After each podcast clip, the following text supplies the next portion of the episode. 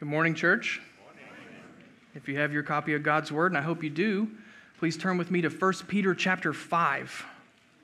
We're taking a week out of our series in John in order to consider some biblical teaching on the role of elders in the life of the local church. So 1 Peter chapter 5, verses 1 to 5. As you're turning there, you like the pulpit? Yes. I like it. Chris and Ray and Jack worked on this. It's been completely refinished, so you should come look at it. If you want to hear way too much on why pulpits matter, you can talk to me or Craig Humphrey after church. 1 Peter chapter 5, verses 1 to 5 is our text this morning, and I hope you turn there and follow along with me as we read from God's Word. This is what the Holy Spirit says to the church, beginning in verse 1. So I exhort the elders among you, as a fellow elder and a witness of the sufferings of Christ, as well as a partaker in the glory that is going to be revealed, shepherd the flock of God that is among you, exercising oversight, not under compulsion, but willingly, as God would have you, not for shameful gain, but eagerly, not domineering over those in your charge, but being examples to the flock. And when the chief shepherd appears, you will receive the unfading crown of glory. Likewise, you who are younger, be subject to the elders. Clothe yourselves, all of you, with humility toward one another. For God opposes the proud, but gives grace to the humble. Brothers and sisters, this is the word of the Lord given to us for our good. Let's pray together as we consider God's word. Heavenly Father, we thank you that you are a God who speaks. You are a God who has revealed himself. You have revealed yourself most fully and clearly in Jesus Christ, in whose name we have gathered, and you have revealed yourself, Father, in your word written for us in the Old and New Testaments, inspired and preserved for our good. We pray, Father, that we would be humble before your word today. We pray for the Holy Spirit's illumination. I pray, God, that you would please keep me from error. Help me to be faithful to the Scriptures. Help our church to be one that has biblical discernment, God, that we would hold fast to the things that are true and so be saved on the final day. We ask for your grace now, Father, confident that you hear us. In Jesus' name, amen. Last year, Christianity Today began running a podcast series that examined the collapse of one of the larger churches in America. You may have listened to some of the series. This particular church in the podcast series began in the 1990s, and it grew rapidly through the early 2000s. But then almost overnight, it collapsed. And so this podcast is asking questions, how and why did that happen? And as the episodes unfold, there are numerous answers put forth as reasons why this church imploded. Some of the answers are more insightful than others. Too much growth too fast. Not enough character in those who were leading the church. A growing emphasis on brand over discipleship, an obsession with numbers rather than godliness. All of those are fair points. But as I listened to the series, there was one moment that really grabbed my attention, one moment that for me contributed to the stunning collapse of this very large church. And that moment had to do with church elders, of all things. Before the tumult of this particular church's final years, their leadership changed. They added a kind of executive board that was not made up of elders or pastors. And what this did was push the church deeper into a business mentality. What it did was it pushed the leadership further away from a mindset of shepherding and further into the mindset of we're CEOs, we're executives who make decisions. And perhaps most important, this change at this particular church caused them to be more dependent on just one leader, just one guy, just one personality. Now, would a biblically defined body of elders have prevented all of those challenges that dogged this particular church? Probably not. But a biblically defined body of elders would have ensured that this particular church had godly local leadership, where elders, not executives, are shepherding the flock of God, where pastors, not CEOs, are pressing into the spiritual well-being of the church. Elders made a difference, in other words. Why do I tell you that story this morning? Because, friends, it illustrates both the importance and the wisdom of building a godly plurality of elders within the local church. The story illustrates the importance of having pastors. In fact, I'm going to give you my conviction on this subject right from the start. Along with expository preaching, a plurality of elders is absolutely essential for the life, health, and growth of a church. Expository preaching ensures that God's Word sets the agenda for our life and worship as we preach through books of the Bible, letting the point of a passage be the point of our message. And a plurality of elders ensures that a church is not dependent solely on one leader, but instead benefits from the wisdom of multiple godly men. Expository preaching, plurality of elders, those things are not guarantees that you're going to have a healthy church, but those practices are essential. They are essential. Show me a church committed to expository preaching and a plurality of elders, and I will show you a church that is set up to be healthy and to grow. And that means today is an important day in the life of our church. Last week, our congregation voted unanimously to affirm 2 new elders. And at the end of our service today, we're going to pray for those brothers as we install them in office. By God's grace, then, we are pursuing what makes for a healthy church. We are committed to following these biblically essential practices. We should praise God for that. But the reality is that important things can fade over time in our understanding. This is human nature on some level. We tend to take the most important things for granted. And that can happen in a church as well. Fisherville adopted a plurality of elders several years ago, but it's good to be reminded why the congregation adopted this form of church leadership. It's good to be reminded why this kind of leadership is both biblical and wise. So that's what I want to do this morning. I want to look at 1 Peter 5 in order to remind us of what an elder's role is in the life of a local church. For some of us, this sermon is going to be just that, a reminder. It's a refresher on things that we already believe, on convictions that we already hold, perhaps quite deeply. But for some of us, this may provide a little bit of a new perspective on what an elder, what a pastor is supposed to do in a local church. And that's a good clarification to establish here at the outset. I will use the words pastor and elder interchangeably this morning, because biblically, those words are synonymous. Elders are pastors and pastors are elders.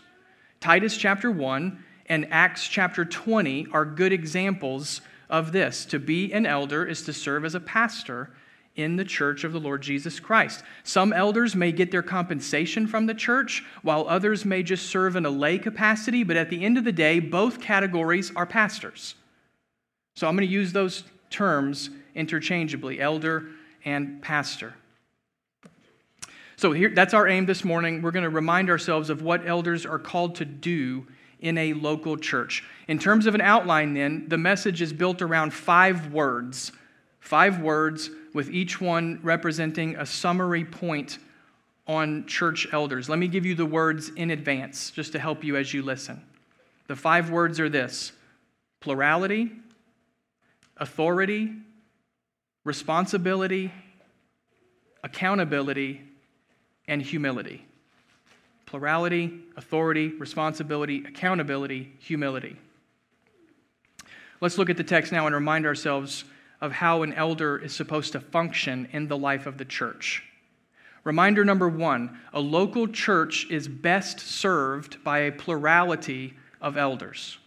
A local church is best served by a plurality of elders. If you know the context of 1 Peter, then you know that the apostle writes to churches in Asia Minor that are experiencing persecution. You heard Luke read about that earlier in the service. In fact, in the previous paragraph before our passage, Peter exhorted the members of the church to endure suffering by entrusting themselves to their faithful Creator while doing good. In other words, Peter is saying persecution and hardship will come. It's not a question of if, but when. But it's not unusual for the church to suffer. We entrust ourselves to God, believing that He will sustain us through whatever trial comes our way, even pandemics. But as you come to chapter 5, Peter focuses specifically on the elders of these churches. You see it in verse 1. He says, I exhort the elders as a fellow elder. The pastors, too, are going to endure hardship. But even then, the elders should take encouragement that they do not face hardship alone. This is a simple observation, but it's important. It's an important one. In verse 1, Peter refers to elders in plural. You see it? In plural. That is, there's not one elder or one pastor. There is a body of elders serving together, leading the church to remain faithful to Christ. Indeed, when you zoom out from 1 Peter 5 and you look across the whole New Testament, you see that this is the biblical pattern, a plurality of elders within an individual church. Take, for example, Philippians chapter 1. Where Paul writes to the elders, plural, of the church, singular, at Philippi. Or Acts chapter 20 that I mentioned earlier, when Paul summons the elders, plural, of the church, singular, at Ephesus.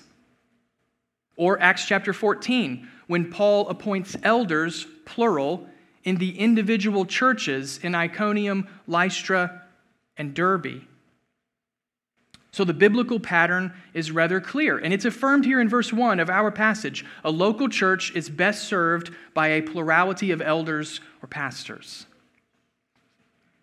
Now, key question, why is this the case? Why is it true that churches are best served by a plurality? We see the pattern, but what benefit does it add to the church? Well, there are at least two clear benefits for a local church to have a plurality of pastors. The first is a plurality of elders is just practically necessary. There's practical wisdom here. It's practically necessary. As we're going to see this morning, the work of shepherding is more than any one pastor can handle. There are numerous needs in a congregation that, when taken together, would overwhelm a single elder. What's more, a plurality of pastors provides for continuity of leadership. If something were to ever happen to one of the pastors in the church, if there's a plurality, the church is not left in a lurch, so to speak. A plurality of elders ensures that leadership can carry on and that the burden is spread out over many shoulders.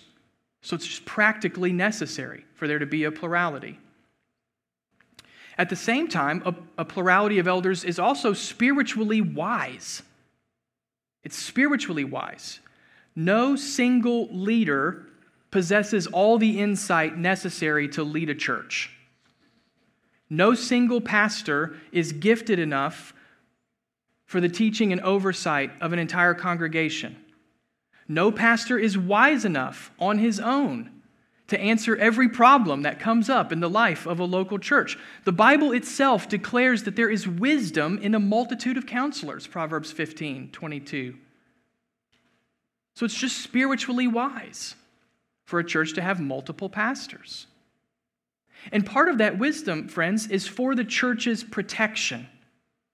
It's for the church's protection. A plurality of pastors protects the church from wayward or heavy-handed leaders. In a biblical plurality, no single pastor can ramrod his agenda.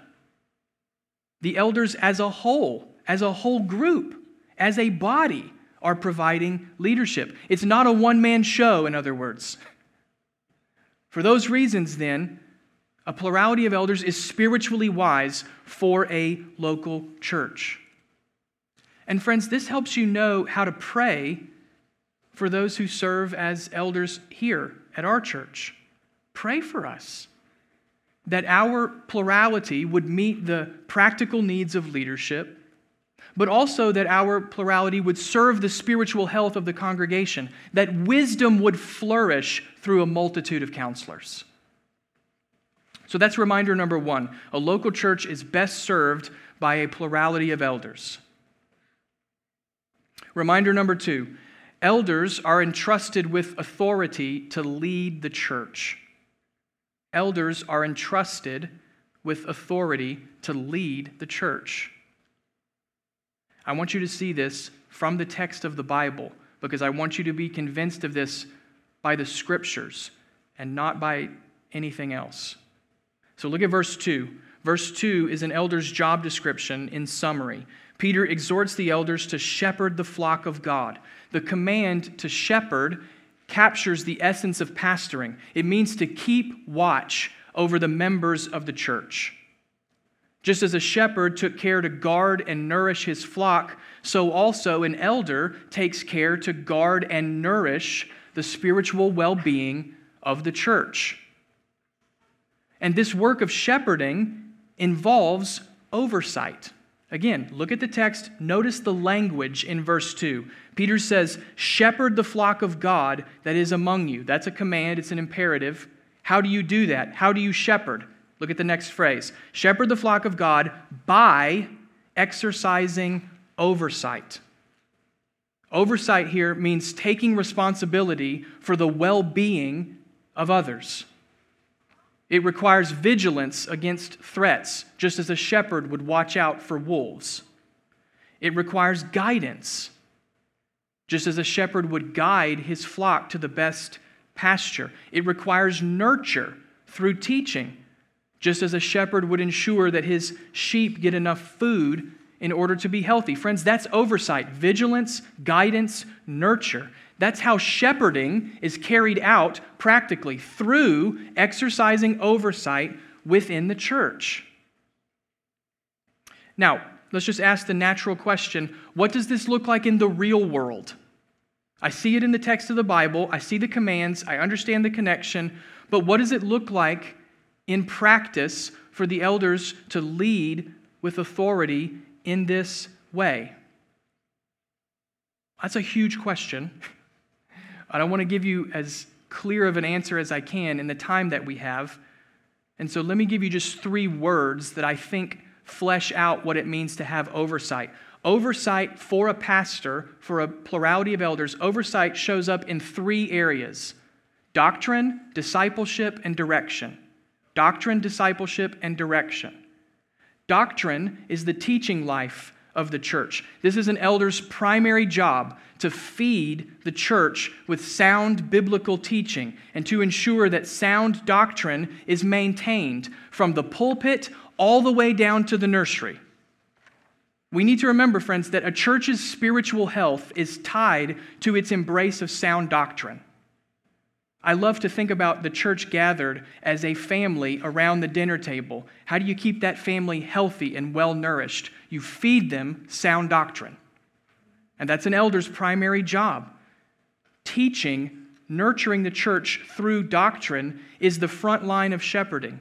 It's upholding and promoting and teaching sound doctrine. This is one of the reasons why I love my role here at Fisherville. Laura and I went out on a date last night because Steve and Laura Sweden went and hung out with our boys. So we went out on a date, and we were eating at a restaurant, and we were both just commenting on how much we enjoy it here. Thank you.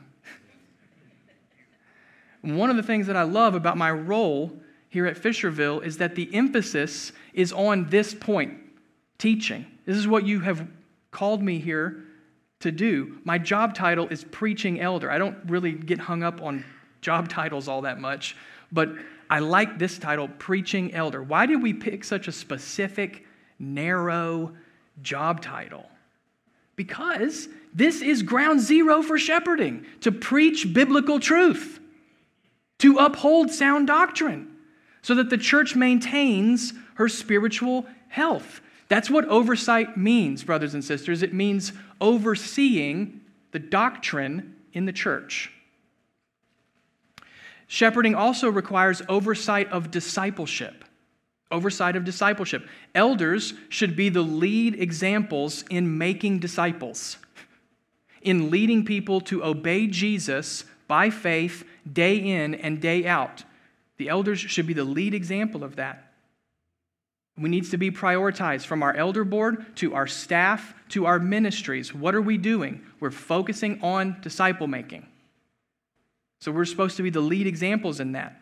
But at the same time, elders are supposed to be equipping you to be disciple makers, equipping you to do the work of the ministry. Ephesians chapter 4 is so important here in the life of a local church. God has given to his church gifts that include pastors and elders. What do those elders do? They equip the saints for the work of the ministry, Ephesians chapter 4. In other words, pastors don't do all of the ministry themselves. They equip the saints to do the work of the ministry. They equip the members to be disciple makers so that we have not just a program of discipleship, but a whole culture of discipleship at our church. That's the elder's job, to take the lead in making disciples. And I want to just pause here for a moment and make a connection between discipleship and church membership. A church's membership role is an expression of that church's discipleship. Have you ever thought about it that way? A church's membership role is an expression of discipleship. And therefore, membership is a main area for pastoral oversight. It's a main area for shepherding. The elders take the lead in shepherding a church's membership. That means, as much as we are able, the elders ensure that those who are received as members are truly born again, that they know Christ by faith and have followed him in baptism. It also means that the elders work hard to ensure that our membership does not devolve to be simply a list of names on a piece of paper, but rather that our membership is active and engaged and meaningful, because membership, even down to who's on your roll, membership is an expression of a church's discipleship. And so the elders take the lead in this area of the church's life. It also means that when people move on from the church, we help them connect with other local churches so that they can move their membership from here to there, and no sheep are lost in the hinterlands of unchurched world. That we're all working together here with the elders taking the lead. Why is any of that important? Because membership is connected to discipleship, and discipleship is an area where the elders must exercise oversight. Doctrine, discipleship, last one, direction. Oversight involves direction.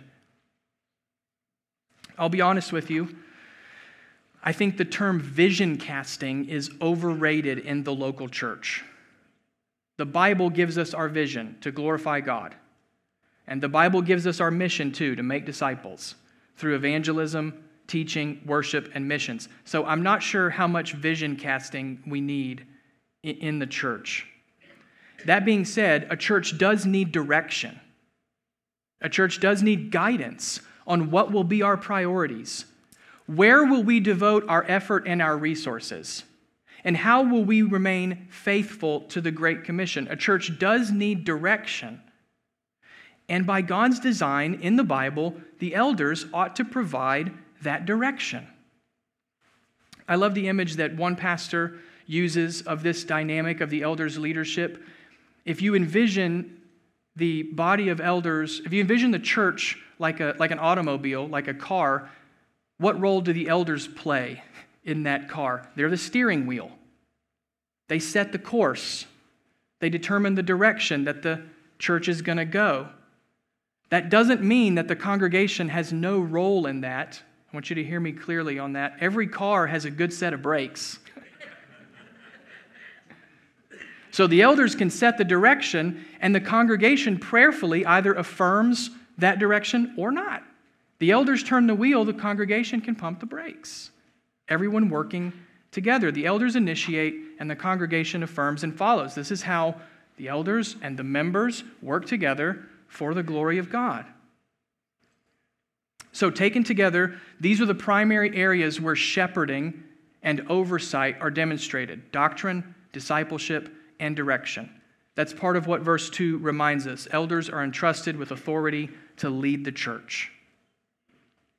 Reminder number 3. This is the necessary counter to number 2. Reminder number 3. Elders have the responsibility to lead with godliness. Elders have the responsibility to lead with godliness. If you read the New Testament qualifications for an elder, they are overwhelmingly focused on character. The one job task that an elder has to be able to do is teach. The rest of the qualifications are be godly. So it's an overwhelming emphasis on character. And you see that emphasis in our passage. At the end of verse 2 and into verse 3, Peter describes 3 attitudes that have to mark an elder's leadership. Let's look at each one just briefly. 3 attitudes. First of all, elders ought to exhibit glad-hearted service. Look at verse 2, where Peter says, "Elders are to shepherd not under compulsion, but willingly, as God would have you." Friends, the idea is to serve from a glad heart. To serve from a glad heart. No one is twisting the pastor's arm. And he doesn't walk around the church with a sense of drudgery or dread. A faithful shepherd is a willing shepherd. Now, that doesn't mean that every day in the ministry is the most joyful day ever. Some days are hard. Ask any pastor who has served a church in the last 20 months, and you're going to hear some stories. Doesn't mean every day is the most joyous experience ever, but it does mean that every day is an opportunity to serve the risen Lord Jesus, and therefore a pastor embraces every day with a glad-hearted willingness. As difficult as it is, I can't believe that I get to do this for my daily work. Preach and teach the Bible. Not under compulsion, but willingly. So again, just a practical way that you can pray for us. Pray, please pray, that the elders of our church would maintain their joy in serving Christ. That we would maintain our joy. Pray that God would keep us willing and glad-hearted to shepherd people. So elders ought to exhibit glad-hearted service. Elders also ought to exhibit selfless service. Selfless. Notice the final phrase, verse 2. Shepherd not for shameful gain, but eagerly. Listen, there is a way of going about ministry that turns people into a means of serving yourself. And that's precisely what Peter warns against in verse 2. Pastoral ministry is not a platform for personal advancement. Rather, pastoral ministry is a call to die every day to your needs and live for the needs of others. It's a call to prefer other people over yourself. It's a call to make other people's spiritual well-being your responsibility. Now, on some level, that's every church member's job, is to consider others as more important than ourselves. That's every church member's job. That's part of what it means to be a member of a church. But within the church, the elders take the lead in that attitude. A pastor must never serve for the sake of what he can get from his office, whether it's money, prestige, or notoriety. He never serves for what he can get. He's always serving for the sake of others to the glory of Christ. So elders ought to exhibit selfless service, glad-hearted service, selfless service. Verse 3 completes the picture. Elders ought to exhibit exemplary service. Listen again to the responsibility of a pastor in verse 3. How should he exercise his authority? Not domineering over those in your charge, but being examples to the flock. So, there is no place in the local church for a heavy-handed pastor who views people simply as pawns that he can order around. That view has no place in the local church. That's not shepherding. That's domineering. That's worldly leadership. And it's precisely what Jesus warned his own disciples against, lording it over other people. Rather, a pastor uses his God-given authority in order to set the example for how believers ought to live in the world. To shepherd on some level is to lead by example. Of course, there are times when pastors have to make hard decisions. And of course, there are times when people are going to disagree with the direction that the elders set. Those times are going to come. They're not an if, but a when. That's going to happen. But there's never a time when the elders can respond to that in a way that is less than exemplary. Even when there's opposition, a faithful pastor sets the example so that in all seasons he can say, "Follow me as I follow Christ." Elders ought to exhibit exemplary service, glad-hearted, selfless, exemplary. Church, I hope you see how those two reminders go hand in hand. Do the elders have authority to lead the church? Yes, absolutely. It's in the Bible. Right there, it's clear. But does that authority mean that they can carry out their leadership however they want? No. With that authority comes the responsibility to lead with godliness. Godliness.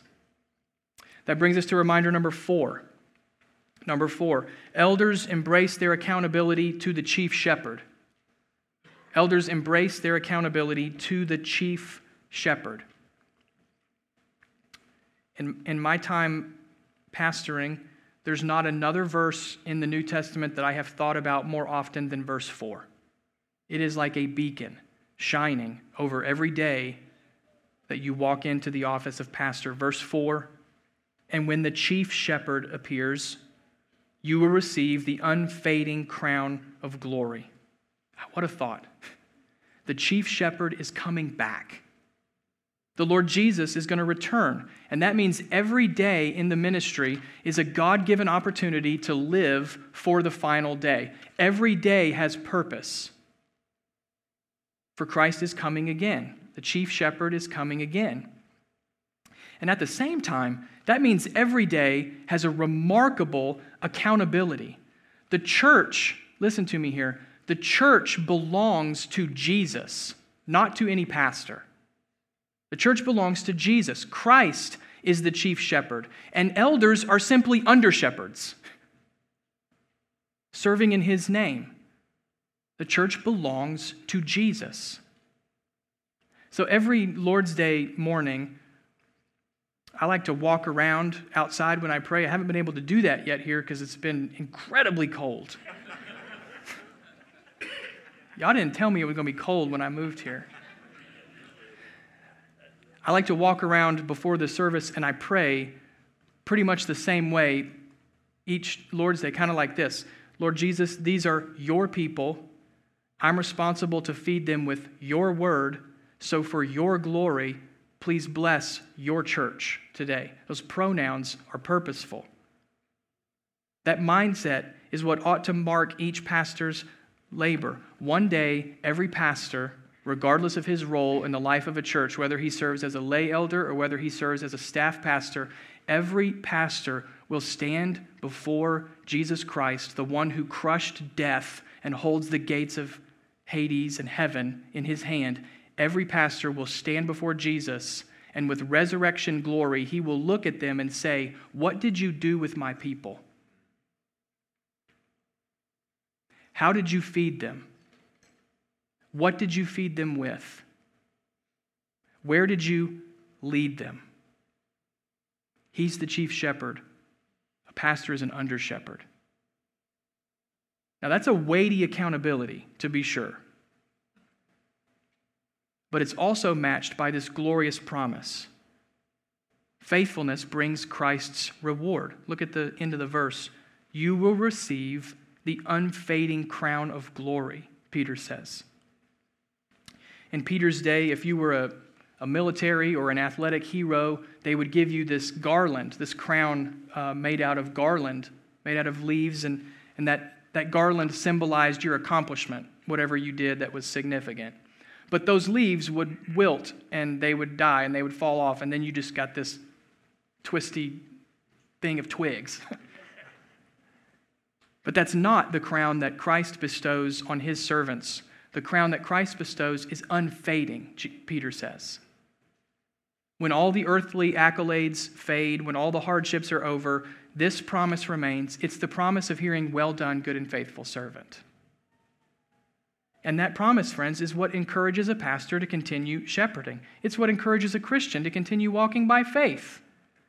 Receive the unfading crown of glory. It is for Christ's sake that we shepherd his church, and in doing so, we look forward to Christ's commendation.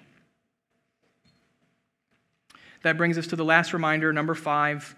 This connects with the entire church. From verse 5, healthy churches prioritize humility. Healthy churches, from the elders down to the members, prioritize humility. In verse 5, Peter shifts to address everyone in the church. Look again at what he writes, verse 5. "Likewise, you who are younger, be subject to the elders. Clothe yourselves, all of you, with humility toward one another, for God opposes the proud, but gives grace to the humble." There's a good bit of discussion on the identity of "you who are younger" in verse 5. Is Peter referring literally to those who are younger? Is he referring to those who are young in their faith? Is he using younger as just the opposite of elder in verse 1, so that the point has nothing to do with age at all, but just everyone in the church? There's a good bit of discussion. I lean toward saying that the younger are those who are young in their faith, and Peter is reminding them to be subject to the elders. I remember being a new Christian, and I was convinced that I knew everything. I knew nothing. And so that need for humility, that's how I take those who are younger in verse 5. But it's the next phrase in verse 5 that gets most of my attention. I hope it gets your attention. Look at the next phrase. "Clothe yourselves, all of you, with humility towards one another." I love the image of humility as a church's clothing. It's our wardrobe. It's what we put on every day. You would never go out of your house without being adequately clothed, and you should never walk into church without being adequately clothed with humility. We all need this virtue. Humility is like a congregation's wardrobe. We prefer one another. We serve one another. We count the interests of others as more important than our own. From the elders to the members, humility is what keeps a church walking together in unity. Humility is what keeps an elder from domineering over the flock. It's what keeps him in proper submission to the Lord. And humility is what keeps the congregation ready to follow its leaders in glad-hearted ways.